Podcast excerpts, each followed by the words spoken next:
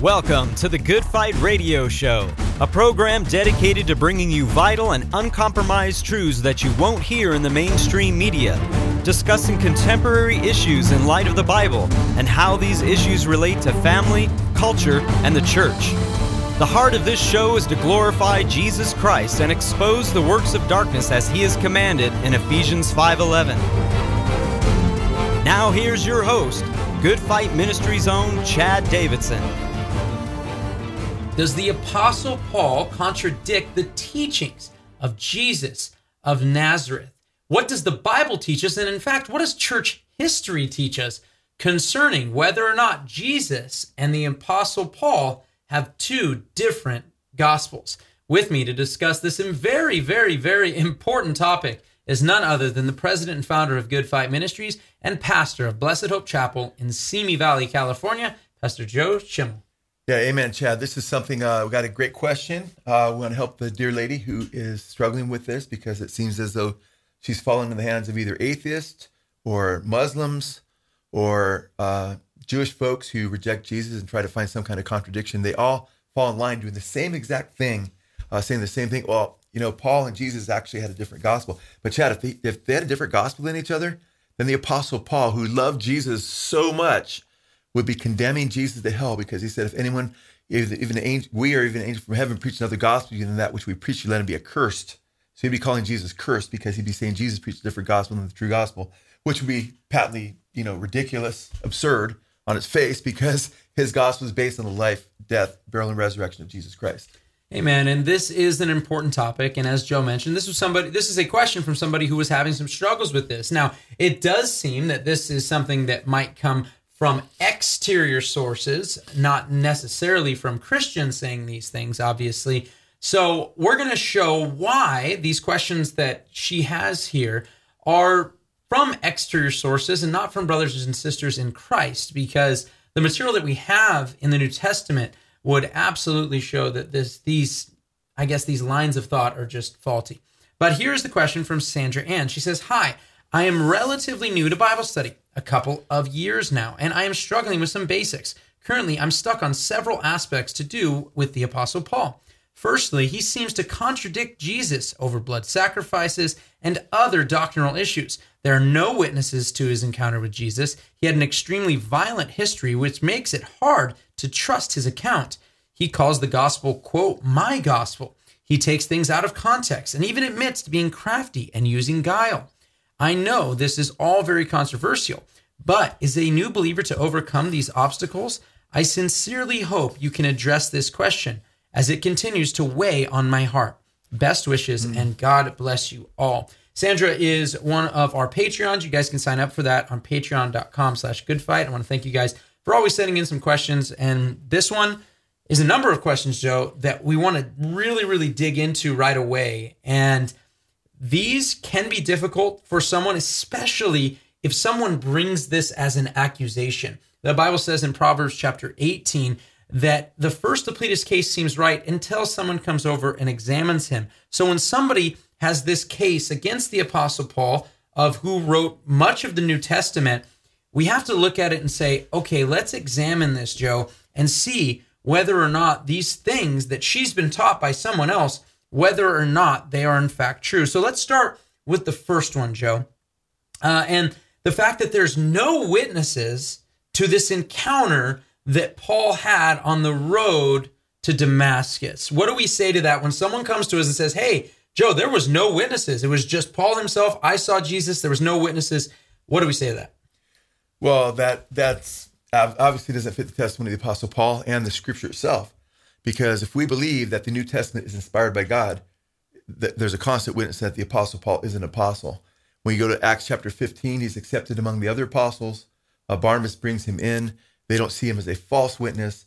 Uh, Luke, who wrote the Gospel of Luke, and he wrote the book of Acts, a big chunk of the New Testament. And by the way, uh, Sandra, we, we pray for you. I prayed for you a couple times already in anticipation of being of giving this answer. Uh, hoping, of course, that you gave the question, you'd be listening and that God would open your heart because, as the Apostle Paul said, God is not the author of confusion and and uh, breaks our hearts that you would have confusion over this.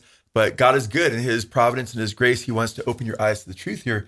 But Chad, when you look at the first chapter of Luke, he talks about making a careful examination of the facts by going into the history and doing, looking at eyewitness accounts of Jesus's, you know, life and resurrection and so forth. I'm paraphrasing it there, of course.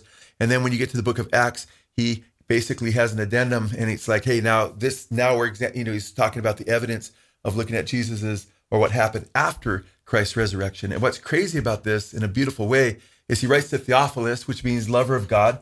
And uh, some believe Theophilus was a literal man. Others believe Theophilus is symbolic of all lovers of God, and that he is a historian par excellence. As we're not going to quote all the historians who drip out on him because of his accuracy, but he, he is a historian who traveled with Paul, as you know, over and over again on missionary journeys and so forth. And the fact that they accepted him as an apostle, and you have him being baptized by the Lord speaking to another person who wasn't even there, saying it basically who would baptize the Apostle Paul, the scales would fall off his, his eyes. And it shows us that there were witnesses, or even he's a witness, the fact that Paul had been blinded by the light of Christ and, and was able to witness him, his, his sight come back. And Luke records that. So we have all kinds of wonderful testimony uh, that the Apostle Paul is who he claimed to be.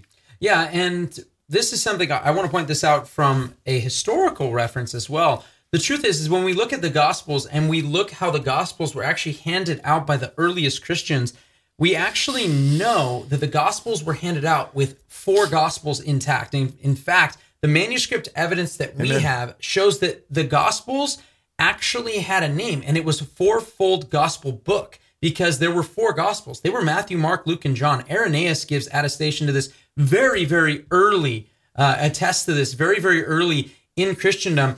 And when we look at the very church that Jesus Christ founded, we see so clearly that over and over again, the early church referenced to Paul. We would not be able to talk about the Jerusalem Council. We would not be able to talk about anything we find Acts, yeah. in the book of Acts if we don't trust the testimony that was there, not to mention, and I want to read from Galatians chapter one and also in chapter two to give a better understanding, because Paul gives his testimony there. And by the way, I know one of the questions is going to be answered a little bit, and I think Barnabas does a great job of answering that question, actually, that you asked, that the apostles had as well.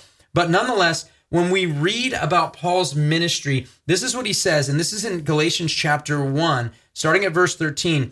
For you have heard of my former manner of life in Judaism, how I used to persecute the church of God beyond measure and tried to destroy it. And I was advancing in Judaism beyond many of my contemporaries, among my countrymen, being more extremely zealous for my ancestral traditions. But when God, who had set me apart even from my mother's womb, called me through his grace, was pleased to reveal his Son in me so that I might preach him among the Gentiles, I did not immediately consult with flesh and blood, nor did I go up to Jerusalem to those who were apostles before me. But I went away to Arabia and returned once more to Damascus. By the way, this is actually what we find in the book of Acts written by Luke.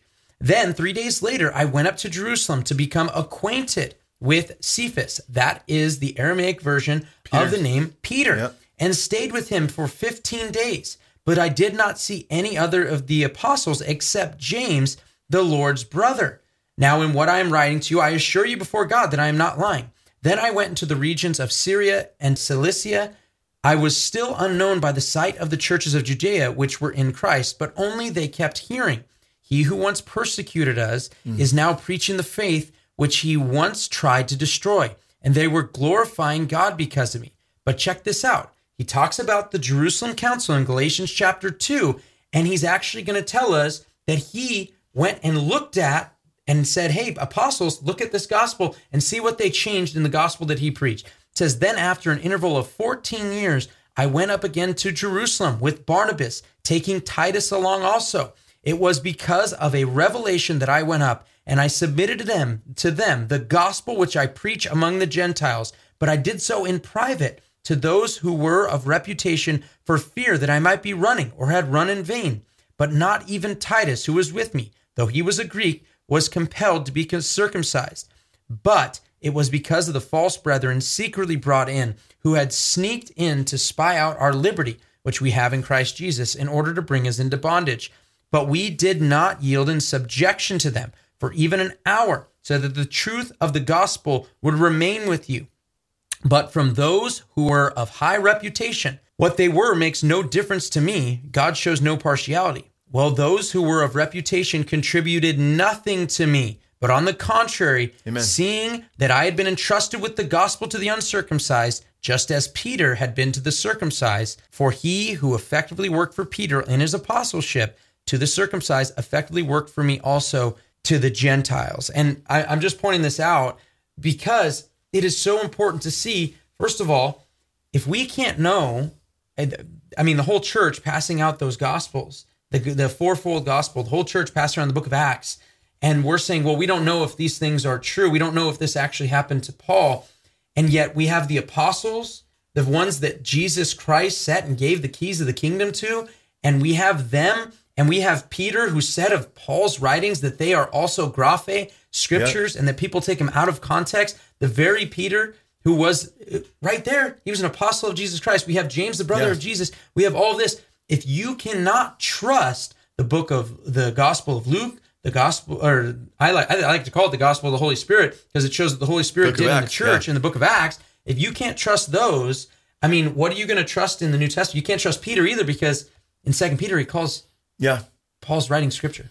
Absolutely, Chad. Yeah, in Second Peter uh, chapter three, Chad's uh, referring to verse fifteen, sixteen, seventeen, and it's there where he says specifically, Uh, now we're talking Peter, who wrote First and Second Peter, who is in uh, almost half the book of Acts, along with Paul being in most of the book of Acts. And we see in the middle of the book of Acts, or so, just about uh, them meeting each other with regard to that church council that where yeah, he was accepted by the apostles.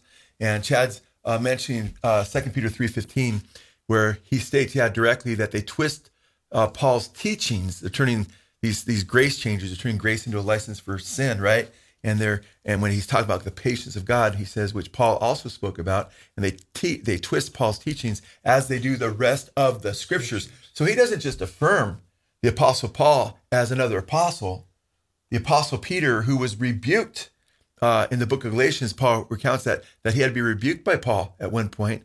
And Peter humbled himself, and he refers to Paul's writings as the word of God, as scripture. So he's not just accepted among the apostles. Peter recognized that he was writing the actual word of God. And and you mentioned Irenaeus. Now, Irenaeus, as you know, Chad, sat under Polycarp, who sat under the Apostle John. So it's not like Irenaeus is, is one of Paul's, uh, you know, indirect disciples. Yeah. He's John's disciple, but he's affirming and giving arguments, you know, as to why God used Matthew, Mark, Luke, and John. And he gives, goes into these kind of intricate interpretations as to uh, reasons why God used these four different men and, and, and what they were writing about and so forth. It's quite, quite compelling. But uh, it, it, you have to get rid of James, basically. You have to get rid of uh, First and Second Peter. You have to get rid of the Gospel of Luke. You have to get rid of, uh, you know, uh, you have to get rid of, rid of John as well, uh, as we'll see in a moment. And actually, I'm going to go, go and say right away, if you're going to reject the Apostle Paul, you're going to have to reject the entire New Testament, because yeah. they, they're inner witness of one another, as you'll see in a moment. No, yeah, I, I think you really, really can't get around that, Joe. And so... here's another thing that she brings up in the, the questions that, that she's obviously seeing over and over again. And I've seen these online too, like I said, and Joe mentioned already, a lot of this is from uh, Judaizers as well, or, or not even Judaizers, just those who would be the anti-missionaries. Yeah. Uh, some of the material that they put forth is that Jesus was actually a Jewish rabbi. And not only that Jesus was actually a Jewish rabbi, which is fine, he was Jewish and he was a rabbi, but nonetheless... they would say, oh, he was actually kosher, right? And in fact, uh, Rabbi Shmuley Botek wrote The Kosher Jesus, and he yeah. wrote a book. He wrote a book, The Kosher Jesus, and you can follow Jesus and still believe he's this great guy, even though he's not everything the Christians say he is. And basically, they put the blame over to Paul. Yeah, and they say Paul actually has his own gospel, Joe. Yeah. Paul has his own gospel, and so they'll quote something like Romans two fifteen through sixteen, which says, "And that they show the work of the law written in their hearts, their conscience." Testifying, and their thoughts alternately accusing or else defending them on the day when, according to my gospel, God will judge the secrets of mankind through Christ Jesus." And he's, he uses this another time, Second Tim- Timothy, I believe, as well, where Paul refers to the gospel that he's preaching, my gospel, not the gospel. So, Joe, is this a big problem? Uh, there's not a problem there at all. I mean, when Paul's saying my gospel, we really believe that when he mentions over and over again, and we see him being accepted by the other apostles, and they had nothing to add to him, but they preached the same gospel, that he's saying, well, really, this is my gospel, it's a different gospel. No, he's saying we all have the same gospel. And when he rebukes Peter, he's making sure Peter was in line with the gospel of grace. So I think it's important too that when Paul, now Paul, guess what? He had a, his emphasis of the gospel was to go to the Gentiles, but it was the same gospel. And he's writing to the Romans, as you mentioned, uh, when he's saying that, which is basically, there's Jewish believers there, but he's writing to, to uh, mostly uh, Gentile believers. But Paul, oftentimes, you know, personalizes things. He's so in love with Jesus, and he'll he'll he'll talk about how he gave himself for me, you know. So I said, what does he mean he gave himself for you, Paul? You know, you could have somebody who believes in a really strict view of living atonement say, the only Jesus only died for Paul based on that verse if you isolate it, right? No, uh, Paul's really clear that he died for the whole world, but he says things like, you know, my gospel, because he's talking about this, the good news that God's given him to preach, but he doesn't look at it as exclusively his. In fact, Paul says God does not play favorites. He's not into favoritism, and the gospel is for everyone. He wills that all be saved and come to knowledge of the truth. In fact, Chad, we could talk about Jesus as being the Savior, but if I heard you say, man, Jesus is my Savior, there's my Lord and Savior, I would say, man, Chad thinks he's Jesus is only his Savior, man. Chad, what's up with you, dude? No, I know exactly what he's saying, okay? And guess what? It's our gospel too. Well, you just, you mean Paul's and the two of yours? And you know I'm not saying that, but uh, you're trying to find things to twist. Paul obviously didn't believe he was only preaching the gospel. No, amen. And this is one of those things, because if we took the other four gospels, again, we're going back to the New Testament, the new covenant that we have, that God has given us, this deposit, for so that we could know not only doctrine, but how we are to live.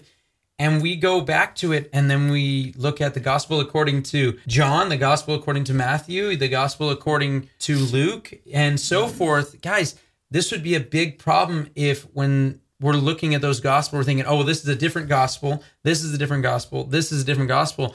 No, that's not how it was looked at in the church, that God is the one. Jesus said he is the one who built the church. That's not how they would have looked at it either. That's definitely Amen. Not Absolutely. How they would have looked at this gospel message. That's right. Yeah. And so, Joe, let's move on to one. Now, I'll do this one a little quick because uh, I, I think it's interesting. She said he had an extremely violent history, which makes it hard to trust his accounts. Now, I have a problem with that for a couple of reasons, and I understand these are things being taught to her. Obviously, she's not just reading about them uh, and so forth, because a lot of what we know, actually everything we, of what we know about his violent history is from the same account that we're now trying to deny as being factual regarding how he came to Christ. So that's a big problem. But another thing that when I see that is you'd have a real tough time reading the book of Joshua, for example. Um, we'd have a real tough time trusting uh, quite clearly in any of the Psalms that David wrote as well. In fact, because of the blood on his hands, David was not allowed to build the temple that he wanted so badly to build for God. Torah, first five books, Moses killed a man. Moses killed a man. He was rejected at first by his own people because of that. But I will give you this. This is this is true of, of this. This was something that did make the disciples hesitant, Joe. And they didn't accept mm-hmm. his testimony right away. But you know what's awesome? You know, we just have been going over missionary missionary journeys and, and missionaries in our youth group with our high school uh, and middle school students. And one of the things we talked about is the encouragement of having a brother there, somebody who sees the fruit of your life and, and walking in the truth, and them encouraging others. Amen. Because somebody can soil someone's reputation simply by putting venom out regarding someone else, even if they don't have good factual information. But yet, a brother comes alongside like Barnabas, Barnabas, amen. Which is exactly what he did. Son of encouragement. For the for the Apostle Paul to the disciples to say, no, this guy's a real brother. In fact, we've seen the fruit of what's going on in Arabia, as mentioned, and we see a good brother in the Lord in Barnabas, not bringing up accusations, but actually saying, no, this guy has the fruit of a believer. You should trust him. And guess what happens after that? The church explodes. The prophecy that Jesus said, you would go out from Jerusalem to, G- to Judea and then out to the outermost. The, the apostolic ministry that Jesus promised his disciples, and when they became apostles, guess what? A lot of that happened right after Barnabas said, no, this Paul here is on our side. Yeah, amen. And and then it's not it's not as though that Paul was this secretively violent, wicked person as a Christian. Uh, the beauty of Paul's testimony is prior to Christ, he was that way. Prior to Christ, he didn't he didn't know uh, Jesus, and God transformed his heart. So it's important to understand, even in the book of Acts, I'm looking at chapter eight, after Stephen's stoned to death and Paul, who's called Saul then before his conversion, Uh, happily consents, and uh, the, the scriptures, Luke, by the power of the Holy Spirit, writes, Saul was in hearty agreement with putting him to death. And there was a great persecution that began the church at Jerusalem at that point and so forth. But Paul, uh, Chad states that he was a violent aggressor, that he was a blasphemer, and that he received mercy because he blasphemed in ignorance. And it's interesting because the Apostle Paul uh, says he was the chief of sinners, and his life transformation that Barnabas witnessed, having spent time with him, and the other apostles, uh, they saw him as a different man. And then Paul was able to talk about the fruit of the Spirit, you know, love and peace and joy and long-suffering, gentleness and goodness. We don't see him being rejected as some kind of hypocrite. We see him as a man who's radically transformed. And that's what God does. I mean, we could reject anybody in ministry because all of us have a, a past. And who's to say that our hearts were not dark and, and wicked prior to Christ? In fact, they were until we received forgiveness from the Lord Jesus Christ. Now, I think it's amazing because Paul says he's an example that if God saved him as a chief of sinners, that we too, God would accept anybody who would come to him through Jesus Christ. So that kind of just, that kind of is a, that's kind of a statement against Paul's, the beauty of Paul's testimony. And I just think it's interesting because the Corinthians said that Paul's letters were really weighty. When you look at his letters, they're pretty weighty. And he said, but in their presence, he seemed weak, you know, to them. And according to, you know, when they compared it with Apollos and maybe some other uh, bold teachers. So Paul, his, his, the way he was viewed, I believe, by the Corinthians, isn't that he was weak. It's because he was humble among them. Okay. He was, he wrote the word of God, but he humbled himself. He was humble when he was in their midst as a loving brother. So he'd be considered humble, but you'd go out to the streets, you know, and he prayed for boldness and God would give him boldness. And, and they even wanted to worship him as a God because he spoke so boldly when he witnessed, but they're talking about when he was in their presence. That shows me that Paul, when he, when he was sharing the gospel, man, he, He, he he shared like the Lion of God, you know, but when he was with people, intermingling with them, he was very humble. He wasn't this violent aggressor, you know, telling people, hey, man, I'm going to stab you in back of the church building, you know. Well, th- those days they had homes, right? They used, if you don't, if, if you don't, you know, follow my ministry. He wasn't all sudden, what are we talking about here? He was a transformed man. He was Saul the terrorist, yes, but he became Paul, the humble apostle, who was grateful for God's grace in his life. Amen. And I think this that will accompany this next question, Joe, because you mentioned it, uh, the Corinthians and so forth, and Paul having to defend his ministry uh, to Corinth. And it's interesting because in Second Corinthians chapter chapter twelve, verse sixteen, she says, look, Paul even admits to being crafty and using guile. And let me read the text for you so you guys can see it, and then we can give you the context. And I know we want to really dig into that that last question that actually was the first question, so I don't want to go too deep into this, but it's very, it's, I guess if you took this out of context, it would be like, whoa, what's going on there? But then when you find out what he means by this and how he's actually using it against his accusers, something different entirely takes place. It says in verse sixteen of Second Corinthians chapter twelve, but be that as it may, I did not burden myself. Nevertheless, crafty fellow that I am, I took you in by deceit. So she's saying, look, this, this obviously shows, Joe, Paul's just deceitful. In fact, that's how he shares the gospel. That's not how Jesus did. No bad tree can bear good fruit. Paul is being deceitful here, and so he can't really be sharing the gospel here, uh, not the way that he should be, or, or whatever's being done here. Obviously, this must be a false apostle then. Yeah, no, but Paul's obvious sarcasm that he's using there, if you look at the context there, uh, although we are called as Christians by Jesus to be wise as serpents, harmless as doves, so Paul was crafty in the way that he would go into a city and try to proclaim the gospel. He's wise. He said, I'm going to go here first among the Jews at the synagogues, then I'm going to turn to the Gentiles and so forth. But he wasn't devilish. He was just wise, as Jesus is wise as a serpent. serpent. But he wasn't uh, using deception to deceive anybody. Uh, uh, that's a misreading of the text. Yeah, and I'll, I'll read the actual context yeah. so you can see what the deceit, quote unquote, as Joe mentioned, uh, that this was not him actually using deceit, but what is he applying their idea of deceit? Because obviously they were saying, look at him being deceitful. So here's what he says, is starting in verse fourteen of Second Corinthians twelve, here for this third time, I am ready to come to you, and I will not be a burden to you, for I did not seek what is yours, but you, for children are not responsible to save up for their parents, but parents for their children. I will most gladly spend and be expended for your souls. If I love you more, am I to be loved less? But be that as it may, I did not burden you myself. Nevertheless, crafty fellow that I am, I took you in by deceit. Certainly, I would not have taken advantage of you through any of those whom I have sent to you. Have I? I urged Titus to go, and I sent the brother with him. Titus did not take advantage of you, did he? Did we not conduct ourselves in the same spirit and walk in the same steps? The way he's being deceitful is by not taking advantage of them. is by simply having yeah. his own means. It's irony. And what's sad is, is that that can be used when he's clearly pushing and clearly pointing, I am trying to do everything I can to yeah. not remotely take advantage Being of you. And reproach. This is my deceit. Yeah. This is my deceit. That, that no, he is not being deceitful. He is mocking, in all honesty, the ridiculous argumentation used against against him by the quote-unquote super apostles, yeah. as he mentions. But nonetheless, Joe... It's a, it's a sarc- sarcastic irony is what the, it, It's interesting. These, uh, these shorter versions of the show, they go really quick, Joe. And so we're going to have to streamline the maybe the most important part. And that is the fact that somebody has maybe convinced her, or at least got in her head, it doesn't mean she's convinced of it, that Jesus and Paul contradict. And this is the most important part, on blood sacrifices or other doctrinal issues, Joe. Yeah, well, this question, whether, you know, Jesus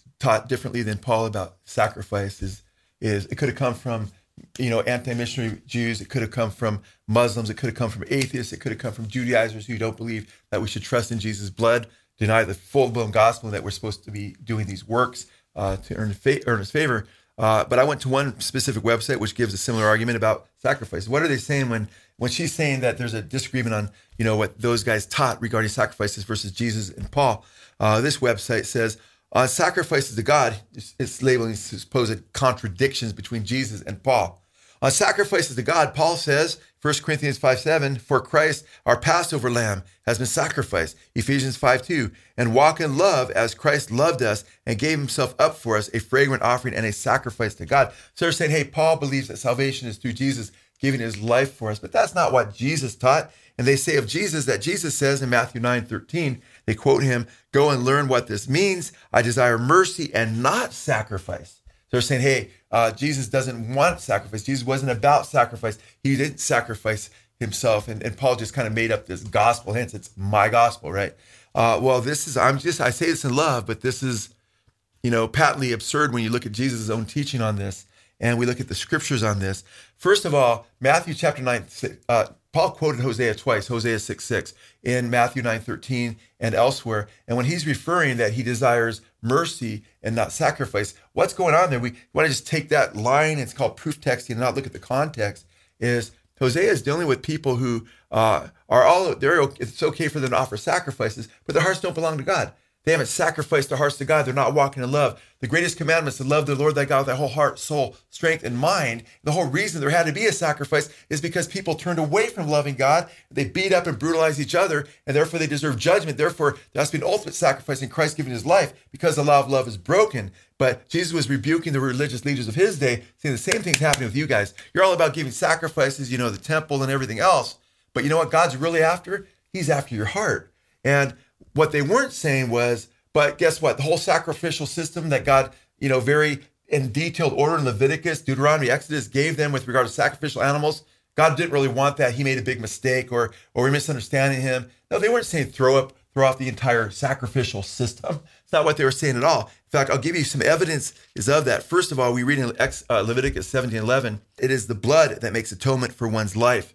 Without blood atonement, we we couldn't be Uh, forgiven, and it was the appointment of Jesus' ultimate atonement for us. Leviticus sixteen, uh, basically the holy place was sprinkled. The, everybody, the high priest, everybody was cleansed by the blood of the uh, on the Day of Atonement of the sin offering.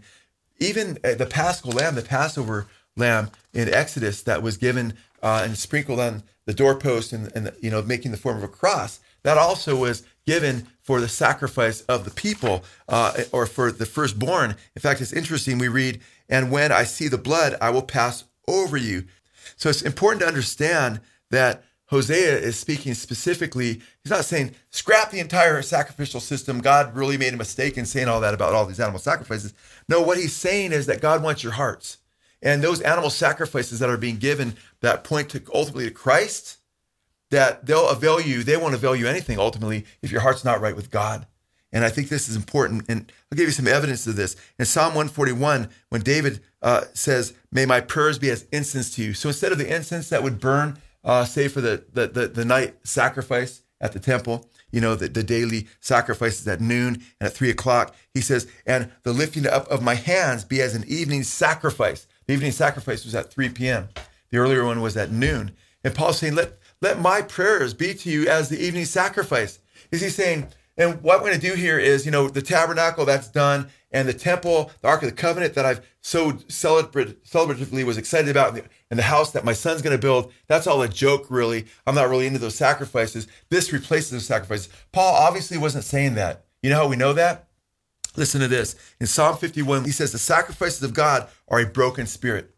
So are we to say, Chad, okay, so God really just wants a broken spirit. That's the real sacrifice. Animal sacrifices, no. No, we know that's not true because you know what Paul goes on to say? Listen to this. He says, then there will be righteous sacrifices, whole burnt offerings to delight you. Then bulls will be offered on your altar. Now we get the context. God's saying, hey, you know what? You're doing these sacrifices, but I want your heart. And when your heart's right, guess what? Then the sacrifices will be accepted because those sacrifices ultimately point to Jesus. And by the way, the evening sacrifice that David talked about at three, well, the earlier sacrifice was at noon. That's when Christ went to the cross and was nailed to the cross, right? Then you got you got nine, you got noon, you got three, and at three o'clock you have that final sacrifice. Right when they're offering that sacrifice, Jesus Christ says, it is finished, paid in full, to tell us thy slam dunk. Jesus was all about the gospel. And in John chapter nine, we see very clearly, or nineteen, we don't have time to go to all these texts. I'm going to reference a few of them really quickly, is in John chapter nineteen, when Jesus is on the cross, that's where he says, it is finished. And we also read that John says that they were going to break his legs because they would speed up the crucifixion that way because it was because the Sabbath was coming. Nobody could work on the Sabbath, so we've got to kill him quick. But they came to him, he was already dead because he had he'd already said it is finished. He had already poured out of his blood for our sins. And it's, John says by doing this, he fulfilled the scripture regarding the Passover lamb, that not one of its legs was to be broken.